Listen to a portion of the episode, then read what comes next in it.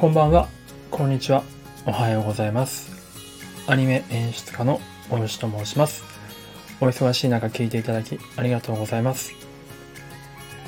えー、今日はですね、にせんにじゅうねんのじゅういちがつじゅうよっか土曜日に収録しております。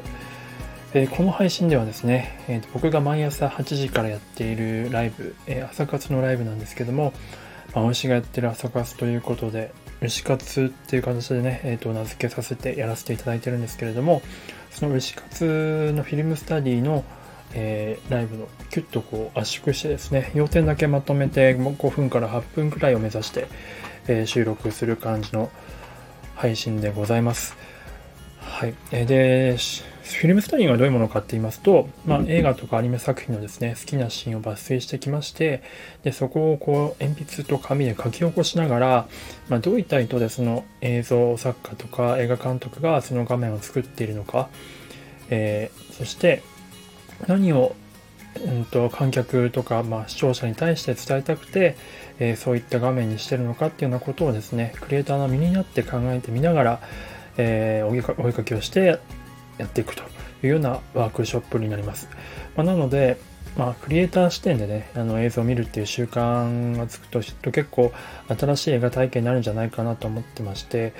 まあ、そういった感じでやってるんですけれども、それの、まあ、今日はですね、えー、っとセーラームーン、一番最初の無印セーラームーンの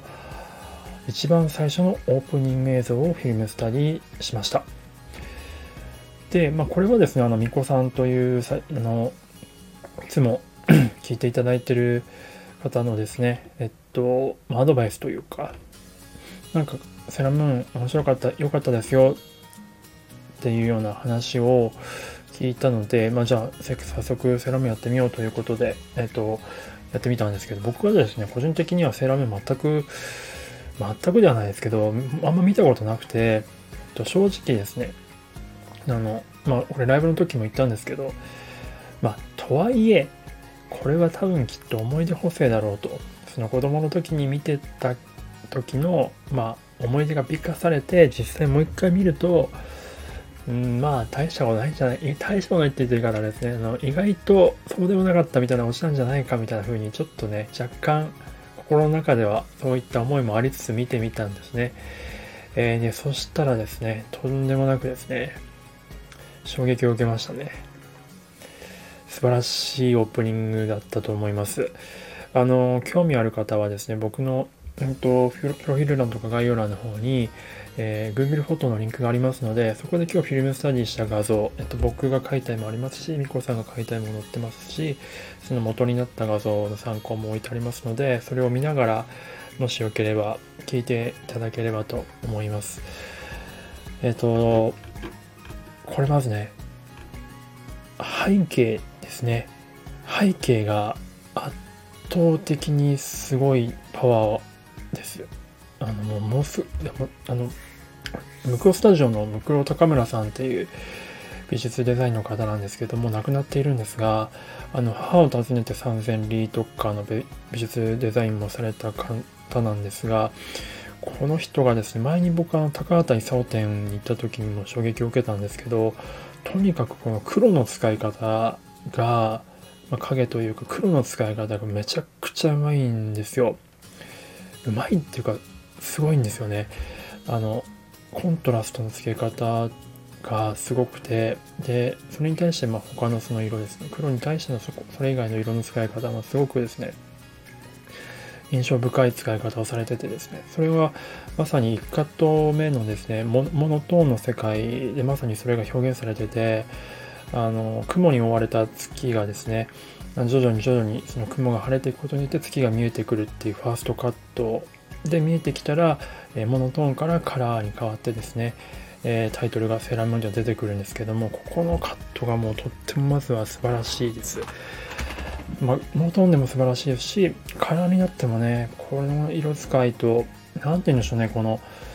うんまあ、実際の東京ともちょっと違うイメージ的なファンタジーも合わせつつの、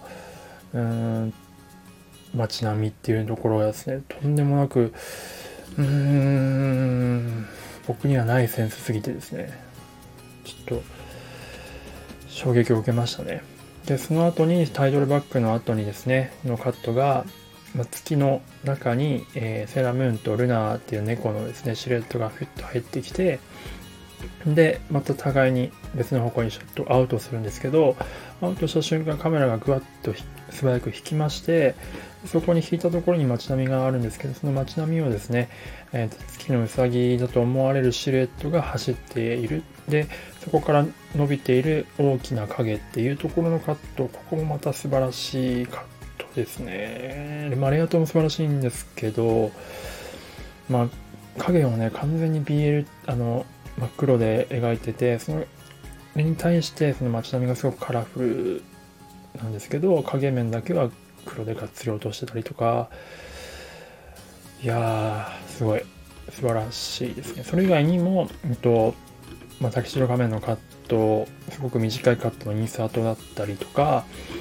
うん、特筆すべきところいっぱいありますし、まあ、なんといってもこ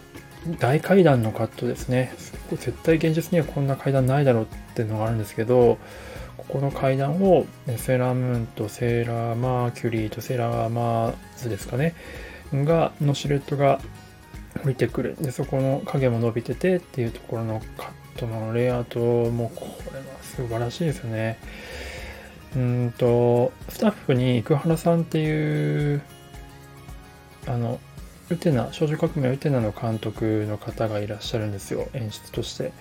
多分このオープニングは生原さんが演出したんじゃないかなと思いますね。なんか結構うんとウテナテイストが混じってるような気がしております。で最後のカットですね。でこの最後のカット、えー、月をバックに三日月をバックに、えー、とセーラームーンがとルナがまあ決めポーズするんですけど、で左の方に、うん、と会社名というかが入るこの構図なんですけど、これは今でもプリキュアとか、えー、かつてはドレミとかそういった日朝系のラストカット、オープニングのラストカットでもこの構図っていうのは引き継がれているので、うーんまあその元祖なんでしょうかね、きっと。もっともしかしたら昔のネタがあるのかもしれないんですけど、まあ、自分の知る限り多分最古のパターンはセーラームーンが元だったなというふうにこれを見て思いましたという感じでですね、後世にも語り、うん、引き継がれていくような、うんとものもありつつ、やっぱりこう一つ一つインパクトに残るような絵を載せて作っているっていうところのやっぱオープニング、これは本当に素晴らしいなと、うん、思いました。はい、なのでちょっとこれからもですねセーラームーンシリーズいっぱいありますし、いちシリーズの中でもオープニングエンディングって何パターンか作られてるはずなので、ちょっとちょこちょことレビューしていきたいなと思っております。本当にちょっと舐めててごめんなさいという、申し訳ございませんでしたという感じでございました。はい、今日はこんな感じです。最後まで聞いていただいてありがとうございました。明日はですね、えっと エイチケー 変態仮面、全然打って変わってですけど月つながりでですね エイチケー 変態仮面の実写版、えー、鈴木亮平さんの美しい裸をちょっとフィルムスタディしてみたいと思っております。では最後まで聞いていただいてありがとうございました。ではまた。